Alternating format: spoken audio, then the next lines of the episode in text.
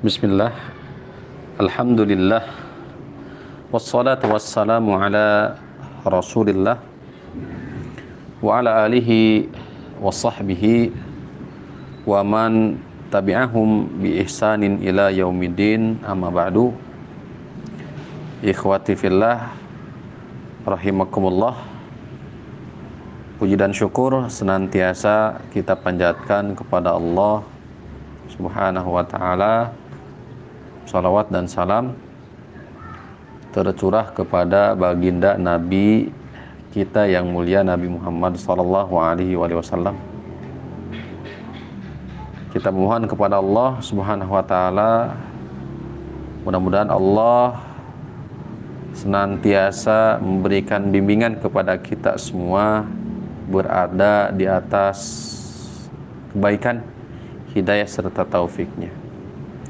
Amma ba'du adapun tema yang insya Allah taala kita akan angkat pada kesempatan ini melanjutkan pembahasan kitab Siam dari kitab Bulughul Maram. Hukum jima' as-saimi fi nahari Ramadan. Hukum jima' bagi orang yang saum di siang hari bulan Ramadan. Hukum jima' orang yang sedang saum baik laki-laki ataupun perempuan suami istri di siang bulan Ramadan. An Abi Hurairah radhiyallahu taala anhu qala Ja'a rajulun ila Nabi sallallahu alaihi wasallam faqal Dari sahabat Abu Hurairah radhiyallahu taala anhu beliau menuturkan telah datang seorang laki-laki kepada Nabi sallallahu alaihi wasallam seraya beliau berkata halaktu ya Rasulullah Wahai Rasulullah sungguh aku telah binasa Qala wa ma'ahlakaka Kata Rasul sallallahu alaihi wasallam Apakah apa yang menyebabkanmu binasa? Apa yang telah membinasakanmu? Qala waqa'tu ala alam maraati fi Ramadan Sesungguhnya aku telah terjatuh kepada istriku di bulan Ramadan. Telah mendekati istriku di siang bulan Ramadan yang dimaksud. Yang maksud adalah jima. Faqala hal tajidu ma ta'tiku raqabatan? Kemudian kata Nabi sallallahu alaihi wasallam, apakah kamu mendapati sesuatu untuk membebaskan satu orang budak? Qala la. Dia pun menjawab tidak ada. Qala kata Nabi SAW Fahal tastati'u an tasuma syahraini mutatabi'ain Apakah kamu mampu untuk menunaikan saum dua bulan berturut-turut? Qala la. Beliau menjawab, dia menjawab tidak bisa, tidak mampu. Qala fahal tajidu ma tut'imu sittina miskina? Kemudian kata Nabi sallallahu alaihi wasallam, apakah kamu mendapati sesuatu untuk diberikan makan kepada 60 fakir miskin? Qala la. Dia pun menjawab tidak ada. Thumma jalasa kemudian beliau duduk Fa'utiyan Nabi sallallahu alaihi wasallam bi'arakin fihi tamrun. Kemudian Nabi sallallahu alaihi wasallam diberikan satu nampan besar bejana mayasau khomsata asyara so'an. Menurut para ulama fikih al-araq kurang lebih luas cakupan bejana tersebut itu 15 so' 15 so' sedangkan satu so' adalah 4 mud.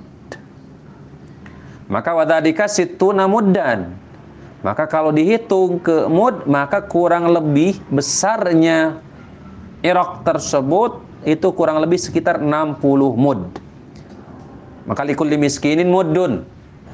Maka untuk setiap satu orang dari miskin itu satu mud. Maka kata Nabi Shallallahu Alaihi Wasallam, ketika diberikan arok tadi, ya, diberikan arok tadi kurang lebih sekitar 60 mud. Tasaddaq bihada. Faqala tasaddaq bihada.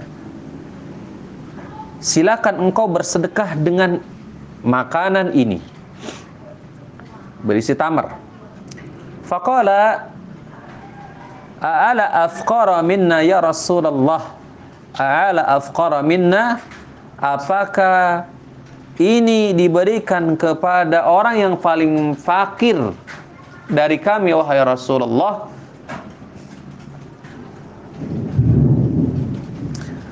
Fama baina labitaiha bataiha ahlu baitin ahwaju ilaihi minna.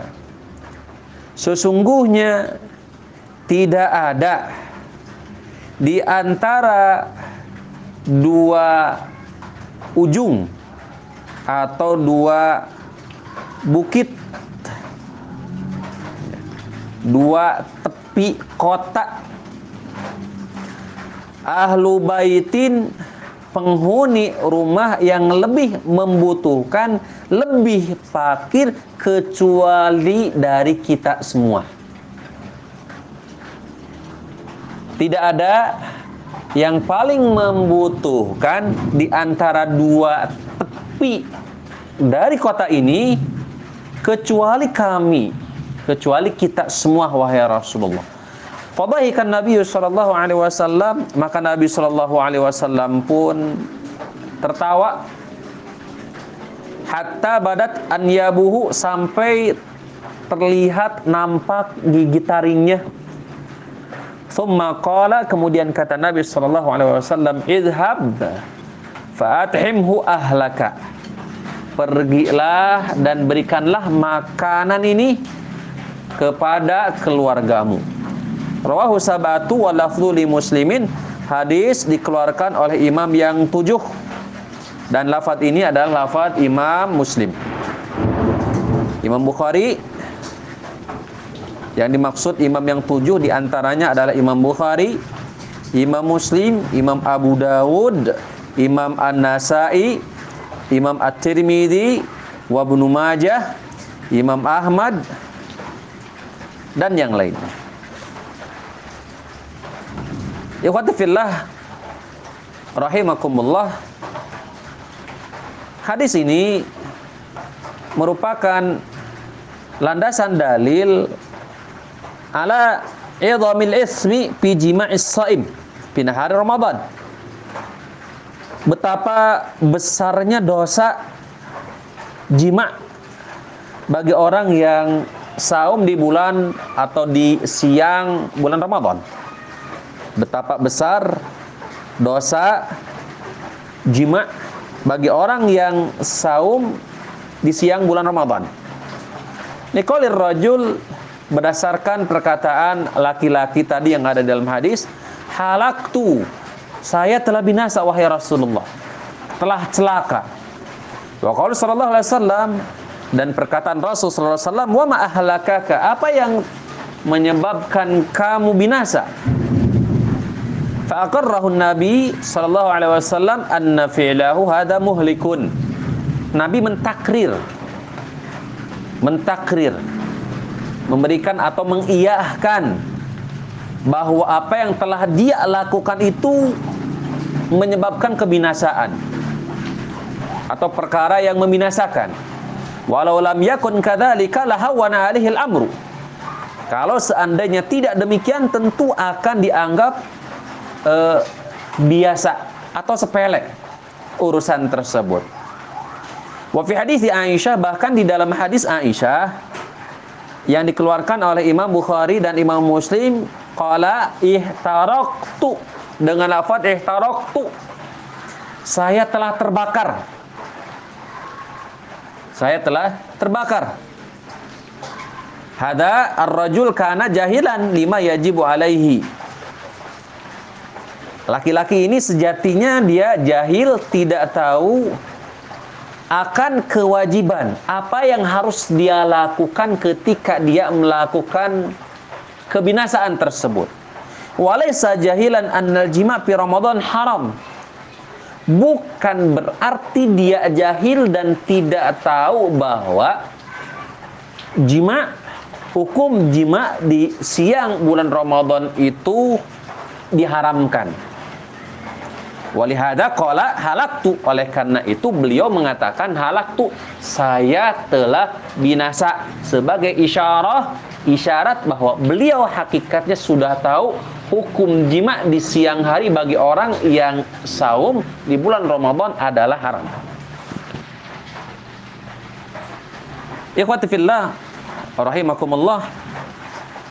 Hadis ini merupakan dalil bahwa orang yang melakukan persetubuhan atau jima di siang hari wajib alihi aghladu al-kifarat. Maka wajib bagi dia menunaikan kifarat yang sangat besar. Wahia ala tartib dan urutannya sebagaimana kita cantumkan atau kita atau musannif rahimahullah taala sampaikan. Pertama, itku raqabatin membebaskan budak atau hamba sahaya. Lahir hadis tidak dijadikan syarat apakah budak tersebut itu mukminah, beriman atau tidak. Lianahu atlaqa wa lam yuqayyidha bil iman karena memang di dalam lafaz hadis itu secara umum tidak diikat dengan iman sebagaimana di lain redaksi. Wa hadha qawlu al-Hanafiyah dan ini adalah pendapatnya madhab Imam Abu Hanifah wal jumhur ala ishtiratil iman dan adapun jumhur ulama di atas di atas syarat iman. Jadi membebaskan seorang budak atau hamba sahaya yang beriman. Min babi hamlil mutlak alal muqayyad termasuk dalam bab hamlul mutlak alal muqayyad. Membawakan sesuatu yang sifatnya umum kepada sesuatu yang memang terikat. Bahwa hamba di sini adalah hamba yang beriman. Yang kedua, kifarat yang kedua, faman lam yajid fasiyamu syahraini mutatabi'ain. La yatakhallalahuma la yatakhallaluhuma fitrun. Illa liudrin kama radin wa nahwihi. Kifarat yang kedua adalah apabila tidak menemukan budak, tidak bisa membebaskan budak, Fasiyah musyahrain, maka hendaklah dia menunaikan saum dua bulan secara berurut-urut, berurutan. Di mana tidak ada jeda, tidak ada jeda di antara saum tersebut. Artinya di antara atau di tengah-tengah saum tersebut itu tidak ada buka. Murni dua bulan itu utuh berurutan. Tidak ada buka di situ. Ila liudrin kamaradin wa nahwi kecuali memang disebabkan udur syar'i seperti contohnya adalah sakit atau semisalnya udur syar'i. Ini yang kedua.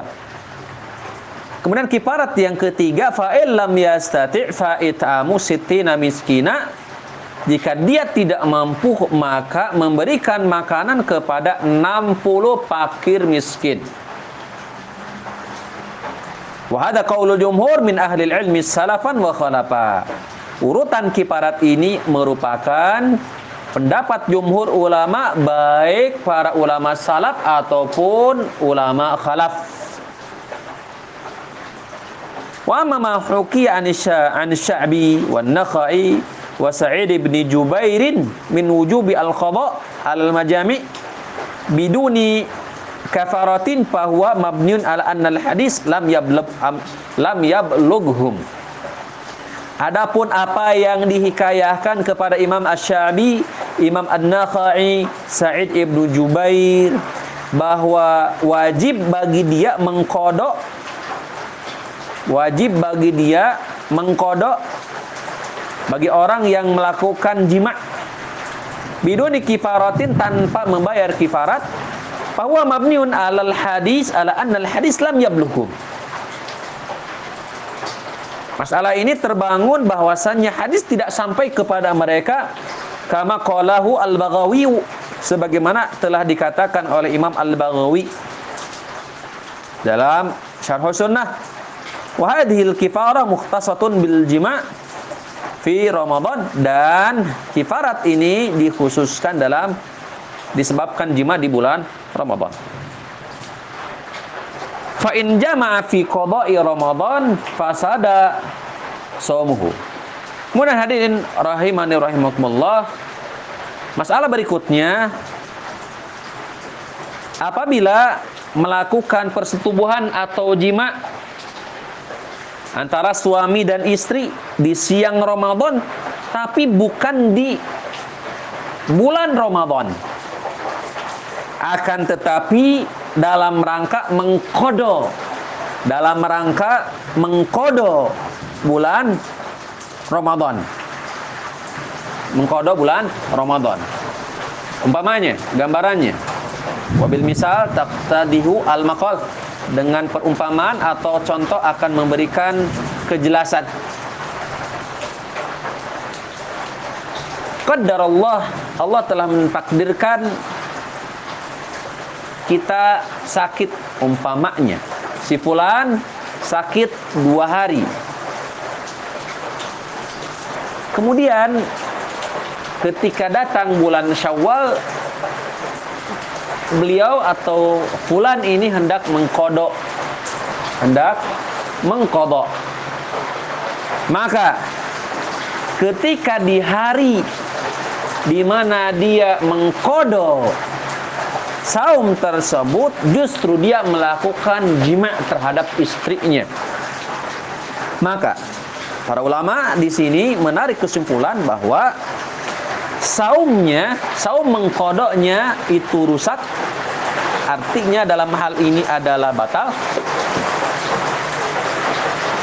Wa alaihil qada wala kafarata dan wajib bagi dia mengkodok mengganti di hari yang lain. Namun tidak ada kewajiban untuk membayar kifarat. Di annal kafarata khasatun di Ramadan catatannya karena memang kifarat itu khusus berlaku di bulan Ramadan. Di anna lahu hurmatun khasatun karena memang bulan Ramadan memiliki kehormatan khusus istimewa keistimewaan Fal fitru intihakun laha sedangkan berbuka di siang bulan Ramadan maka sejatinya adalah intihakun laha pelanggaran terhadap bulan Ramadan. Bihilafi al-qada berbeda dengan mengqada. Final ayyama mutasawiyatan binisbati lahu karena sesungguhnya hari-hari di waktu mengkodok di luar bulan Ramadan harinya sama. Ini hadirin rahimani wa rahimakumullah menunjukkan bahwasannya bulan Ramadan memiliki keistimewaan. Sebagaimana memang sabit di hadis-hadis yang sahih. Hadis ini pun dalil atas bolehnya makan minto amil kifarati dari makanan kifarat liman wajabat alaihi idza kana mu'siran bagi orang yang memiliki kewajiban untuk membayar kiparat namun dia berada dalam kondisi kesulitan seperti kasus yang sedang atau kasus yang ada dalam hadis ini. Walaysa sadaqah wa tasaddaqo ala ahlihi dan bersedekah kepada para keluarganya. Wa hadza bina'an ala anna al-iraq alladhi akhadahu annahu kifaratun kifaratun walaysa sadaqah. Dan ini apabila memang arak yang diberikan oleh Nabi Shallallahu Alaihi Wasallam kepada orang ini Annahu kifarat itu adalah sebagai kifarat bukan sedekah.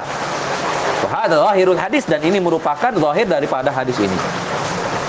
Wa kama yaqulul hafid sebagaimana pula ini dikatakan oleh Al Hafid Ibnu Hajar Al Asqalani bi syartin ay yakuna insan qad utiha kama fi hadal hadis.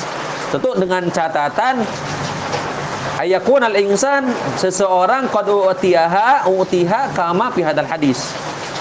Dengan catatan memang e, makanan tersebut itu sejatinya sudah diberikan. Sudah di, diberikan. Amma idza kana huwa alladhi dafa'aha falaysa lahu ay ya'kula minha bal yadfa'uha ila mustahiqiha. Adapun apabila alladhi dafa'aha falaysa lahu ay ya'kula minha amma idza kana huwa alladhi dafa'aha adapun apabila dia yang memberi Falaysa lahu ayyakula, maka tidak ada uh, hak untuk memakan darinya bal yadfa'uha ila mustahikika akan tetapi diserahkan kepada orang yang lebih berhak. Wallahu taala ala wa alam. Adapun pendapat yang kedua wal qaul tsani dari jumhur dan ini pendapat jumhur annama akhadahu laisa kafaratan wa innama huwa sadaqah apa yang telah dia ambil sejatinya bukan kifarat akan tetapi itu adalah sedekah. Wal kifaratu la tasqutu bil isar. Karena sejatinya kafarat itu tidak terjatuh hanya sebatas dia sulit. Dia berada di atas kesulitan. Maka kifarat tersebut itu tidak terjatuh dengan sebab kita sulit berada dalam posisi sulit. Batabko dinan dainan fidimah akan tetapi kifarat ter tersebut itu dianggap sebagai hutang, hutang. Sebagai hutang. Sebagai hutang. Belum bebas dari beban. Kiasan ala sairil kifarat wa duyun sebagai pengkiasan terhadap seluruh rangkaian kifarat dan masalah hutang.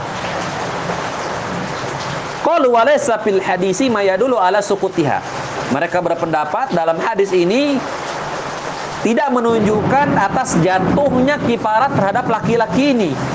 Bal zahiruhu akan tetapi zahir daripada hadis ini ada musukutiha tidak terjatuhnya kifarat dari dia li'annahu lamma salahu an anzala darajatil kifarah wa hiya al-itam wa qala la ajidu karena ketika Nabi SAW bertanya kepada dia tentang rangkaian kiparat yang paling rendah dan disebutkan kiparat yang paling rendah adalah memberikan makanan kepada 60 fakir miskin. Maka jawaban dia saya tidak dapat. Saya Nabi Nabi pun terdiam. Nabi pun terdiam. Walam yubdi idimmatuhu minha. Maka ini isyarat bahwa lam yubri zimmatu beban dia untuk membayar kipayat itu kiparat itu belum tuntas masih ada. Ini pendapat yang kedua. Pendapat yang ketiga annal kifarota annal kafarota taskutu ma'al adzi kiparat itu terjatuh menyertai al adzi anha menyertai kesulitan. Wahada wal masyhur min madhabi Imam Ahmad. Dan ini adalah pendapat yang masyur dari Imam Ahmad dan salah satu dari dua pendapat Imam Ash-Syafi'i. Karena Nabi sallallahu alaihi wasallam rukhisa atau rakhasa lirajul memberikan rukhsah kepada laki-laki ini untuk memberikan makanan berupa tamar kepada keluarganya. Walau kana kafaratan anhu majaza zalika walau kana kafaratan anhu majaza zalika seandainya saja itu adalah kiparat tentu tidak diperkenankan. Walau yubayin lahu baqaul kafarah dan tidak dijelaskan bahwa kiparat dia itu masih tetap ada. Kiparat dia masih tetap ada. Ilahini yasarihi tidak dijelaskan umpamanya sampai di, diberikan kemudahan dan kelapangan bagi dia sehingga uh, dia menunaikan mem, menunaikan kifarat dia. Wa takhirul bayan an waqtil hajati la yajuz. Dan mengakhirkan penjelasan dalam masalah ini artinya Nabi SAW tidak menjelaskan kepada laki-laki ini dengan menyampaikan jika telah datang kepadamu kemudahan maka hendaklah engkau membayar kiparat yaitu dengan memberikan makanan kepada 60 fakir miskin. Sedangkan Nabi SAW tidak menyampaikan hal tersebut kepada laki-laki ini. Menegaskan, menunjukkan bahwasannya kewajiban kiparat bagi dia itu terjatuh. Dalil, dalilnya Nabi tidak memberikan penjelasan Watakhirul bayan an waktil haja la yajuz. Mengakhirkan penjelaskan penjelasan dari waktu yang dibutuhkan itu tidak diperkenankan secara syariat. Dari ketiga pendapat ini hadirin rahimakumullah. Wal qaulul awal wal aqrab, pendapat yang pertama itu justru lebih lebih dekat. Fa innahu qala khudh hada tasaddaq bihi. Nabi sallallahu alaihi wasallam mengatakan ambillah kemudian bersedekahlah dengan ini ayat himhu al masakin anka. Berikanlah makanan kepada fakir miskin darimu. Semalam akhbarahu bipakrihi kemudian ketika dikabarkan bahwasannya dia adalah seorang yang fakir adina lahu an yut'imahu ahlahu. Nabi memberikan izin kepadanya untuk memberikan makanan kepada keluarganya. Walam yakun walam yakul dan Nabi SAW tidak mengatakan innal kafarata baqiyatun fi dimati bahwasan kifarat itu tetap ada bagi dia.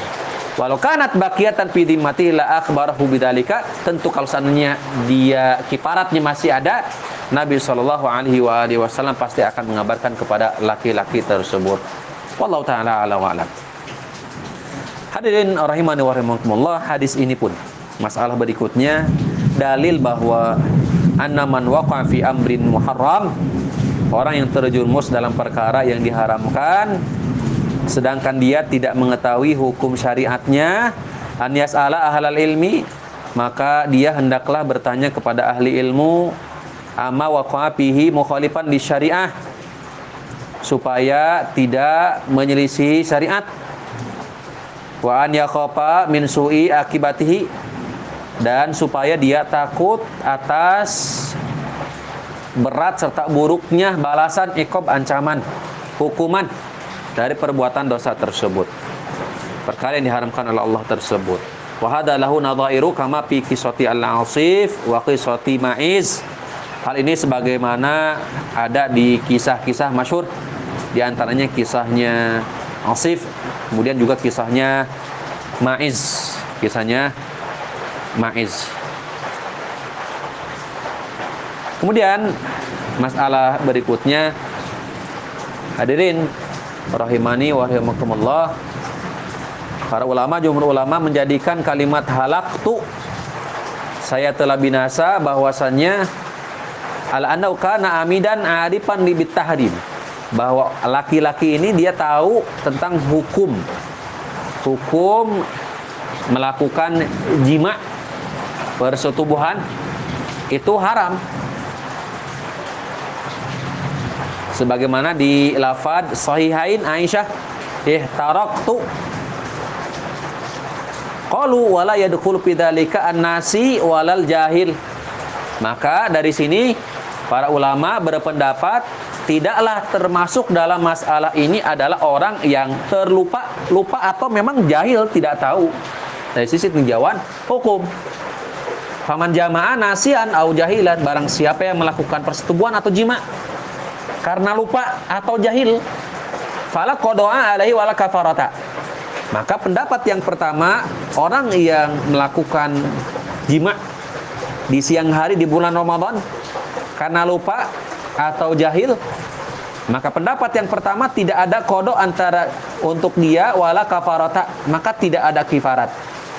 Hal ini sebagaimana ditegaskan oleh Imam Bukhari dalam sahihnya. Wa al-Hasan wa Mujahid telah mengatakan Al Hasan dan Imam Mujahid inna in jama'a nasian fala syaya alaihi jika dia melakukan jima sebab dalam kondisi lupa maka tidak ada dosa baginya, tidak ada kiparat atau kodok bagi dia. Pendapat yang kedua, an-nasi kal amidi tajibu alil kifarah wal kodok. Pendapat yang kedua, orang yang lupa itu memiliki hukum seperti orang yang memang mengetahui hukum jima tersebut di siang hari. Wajib kiparat dan mengkodok. Karena jima Allah muftirat karena memang jima berhubungan pasatemon itu adalah perkara yang paling besar dalam hal-hal yang membatalkan saum. Waliannahu la yatasawwur la yutasawwaru kunisyan fil jima. Karena memang tidak tergambarkan bisa bisa terjadinya lupa dalam masalah jima. Di anna Rasul dan Rasul sallallahu alaihi wasallam pun meninggalkan istifsar penjelasan al-majami' fi hari Ramadan tentang masalah jima di siang bulan Ramadan. Apakah an amadin disengaja atau karena lupa? Watarkul istifsal dan meninggalkan perincian fil fi'li dalam satu perbuatan yang zilu manzilatal umum fil qaul memiliki hukum kedudukan kedudukan umum. Ini pendapat yang kedua. Wal qaulul awal arjah li quwwati dalilihi, namun pendapat yang pertama itu lebih kuat. Lebih kuat ditinjau dari sisi dalil. Li umumi, li umumin, berdasarkan keumuman. Man aftara Ramadana nasian fala qada'a alaihi wala kifarata. Barang siapa yang berbuka di bulan Ramadan karena lupa, Barang siapa berbuka, kalimatnya kalimat berbuka tentu ini umum di bulan Ramadan karena lupa. Fala qada'a alaihi wala kifarata. Tidak ada qada dan tidak ada kifarat. Hal ini sebagaimana telah dijelaskan di pertemuan sebelumnya. Kemudian masalah berikutnya hadis ini para ulama berselisih pendapat tentang hukum wanita. Hal alaiha kifarat Kafarat apakah wanita memiliki kewajiban untuk membayar kiparat? Ada dua pendapat. Pendapat yang pertama annahu laisa 'alaiha kiparah. Untuk wanita tidak ada kiparat. Wa wal asah inda Syafi'iyah dan ini pendapat yang paling sahih dari madhab Imam Syafi'i. Begitupun madhab Dawud dan Ahlu Zahir. Begitupun riwayat dari Imam Ahmad warajahahu An-Nawawi dan ini dirajikan Imam An-Nawawi dan pendapat ini adalah pendapat yang uh, condong Imam Ibnu Qudamah. Idlaisa fil hadis mayadulu ala anal kifarah talzamuha. Sebab dalam hadis tidak ada kejelasan yang menunjukkan bahwa kiparat itu wajib bagi wanita tersebut. Pendapat kedua, anal kifarata talzamuha.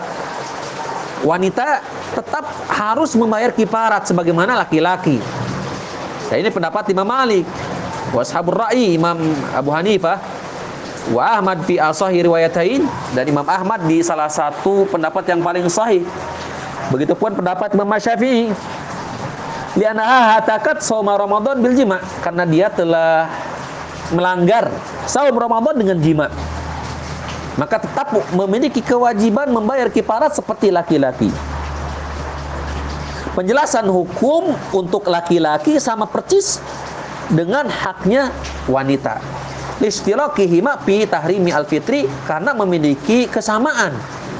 Pi tahrimi al-fitri haramnya berbuka di bulan Ramadan. Wantihaki hurmati saum serta pelanggaran terhadap kehormatan saum. Wahadal qaul wal adhar tentu pendapat ini lebih kuat. Bahwa anal mar'ah bahwasanya wanita apabila memang mutawa'ah memang dengan sengaja fa'alaiha al-kafarah maka untuk dia kiparat wati ma'khadihi ma'khad hadal qaul. Berdasarkan memang kuatnya dalil pendapat ini. Wa kanat mukrihatan. Tapi kalau seandainya ada seorang istri umpama yang terpaksa dipaksa oleh suaminya, terpaksa posisinya, maka sebagian ulama berpendapat fala kafarat 'alaiha maka tidak ada kifarat untuknya. Wa kaunuha lam tadhkur fil hadis adapun kenapa tidak disebutkan dalam hadis ini? Li'annaha lam ta'ati wa lam tas'al. Karena memang pada hakikatnya lam ta'ati. Wanita tadi tidak mendatangi wala tas'al walam tas'al dan dia juga tidak meminta. Wahaluha tahtamilu antakuna mukrihatan. Kemungkinan besar memang posisinya adalah mukrihatan terpaksa. Walidzalika sakata anha Nabi sallallahu alaihi wasallam. Oleh karena itu Nabi SAW mendiamkan Waqad ikhtara Syekhul Islam Ibnu Taimiyah dan ini adalah pendapat yang dipilih oleh Syekhul Islam Ibnu Taimiyah anna kafaratal mukrihah al jima' talzamu jauh juga bahwa kiparat bagi seorang istri yang dipaksa alal jima untuk jima talzamu jauh juga diwajibkan itu kepada zaujuha yaitu kepada suaminya sebagaimana dalam ikhtiarat fikihnya Syekh Islam Ibnu Taimiyah. Hadirin rahimani wa rahimakumullah. Masalah berikutnya, masalah yang terakhir, jumhur ulama berpendapat bahwa wajibnya mengkodok hari hari alladhi hasala fihil jima hari di mana suami dan istri tersebut melakukan jima. Ya nau absada yauman min Ramadan karena dia telah merusak hari di bulan Ramadan. Falazimahu qada falazimahu qadahu maka lazim wajib bagi dia mengkodoknya. Mengkodok hari ketika dia melakukan jima tersebut. Kama lau absadahu bil akli sebagaimana rusaknya dengan makan fal kafaratu ukubatu dzanbi alladhi raqibahu sedangkan kiparat itu ukubah sebagai hukuman dari dosa yang dia lakukan. Sedangkan qada badalul yaum sebagai pengganti dari hari alladhi afsadahu yang dia rusak. Wadahaba Ibnu Hazm. Pendapat yang kedua Ibnu Hazm al-Zahiri wa ta'ifatun dan sebagian ulama ila annahu la qada'a alaihi tidak ada kewajiban untuk mengqada disebutkan oleh Muwaffaq Ibnu Qunamah annahu qaulun li Syafi'i dan ini adalah salah satu pendapat Imam Syafi'i. Karena Nabi SAW lam ya'mur hadzal rajul bil qada. Nabi dalam hadis ini tidak memerintahkan untuk mengqada. Wali anna hadza mu'tamadun muta'ammid. Dan sejatinya ini disengaja. Fala yaqti min babit taghliz. Maka dia tidak mengkodok dari bab tagliz. Wahada ra'yu Syekhul Islam Ibnu Taimiyah, memang ini adalah pendapatnya Syekhul Islam Ibnu Taimiyah, anna kullaman ta'ammada tarka shalah bahwasanya orang yang dengan sengaja meninggalkan sholat atau saum tanpa ada uzur fa innahu la yaqdi wa minhu maka sesungguhnya dia tidak ada kewajiban untuk mengkodok serta tidak sah. Tidak tidak sah. Syekhul Islam Taimiyah bahwa setiap orang yang dengan sengaja meninggalkan sholat atau meninggalkan saum tanpa ada uzur syar'i fa innahu la yaqdi bahwasanya dia tidak mengqada wala tasihu minhu dan tidak dibenarkan tidak disah tidak sah. Ikhtiarat al-fiqhiyah begitupun dalam kitab Minhajus Sunnah. Wa riwayatun adapun riwayat fasum yauman makanahu maka hadis ini syad hadis ini lemah wala raiba annal qada'a ahwaq wa dhimmah. Dan tidak diragukan lagi bahwasannya mengqada hari yang hari di mana dia melakukan jima itu lebih ahwat lebih ke hati-hati lebih hati-hati wa abra'u lebih terlepas daripada beban. Hadirin rahimani wa demikian. Mudah-mudahan ini menjadi ilmu yang bermanfaat li walakum. Wassallallahu ala nabiyyina Muhammadin wa ala alihi washabihi wasallam.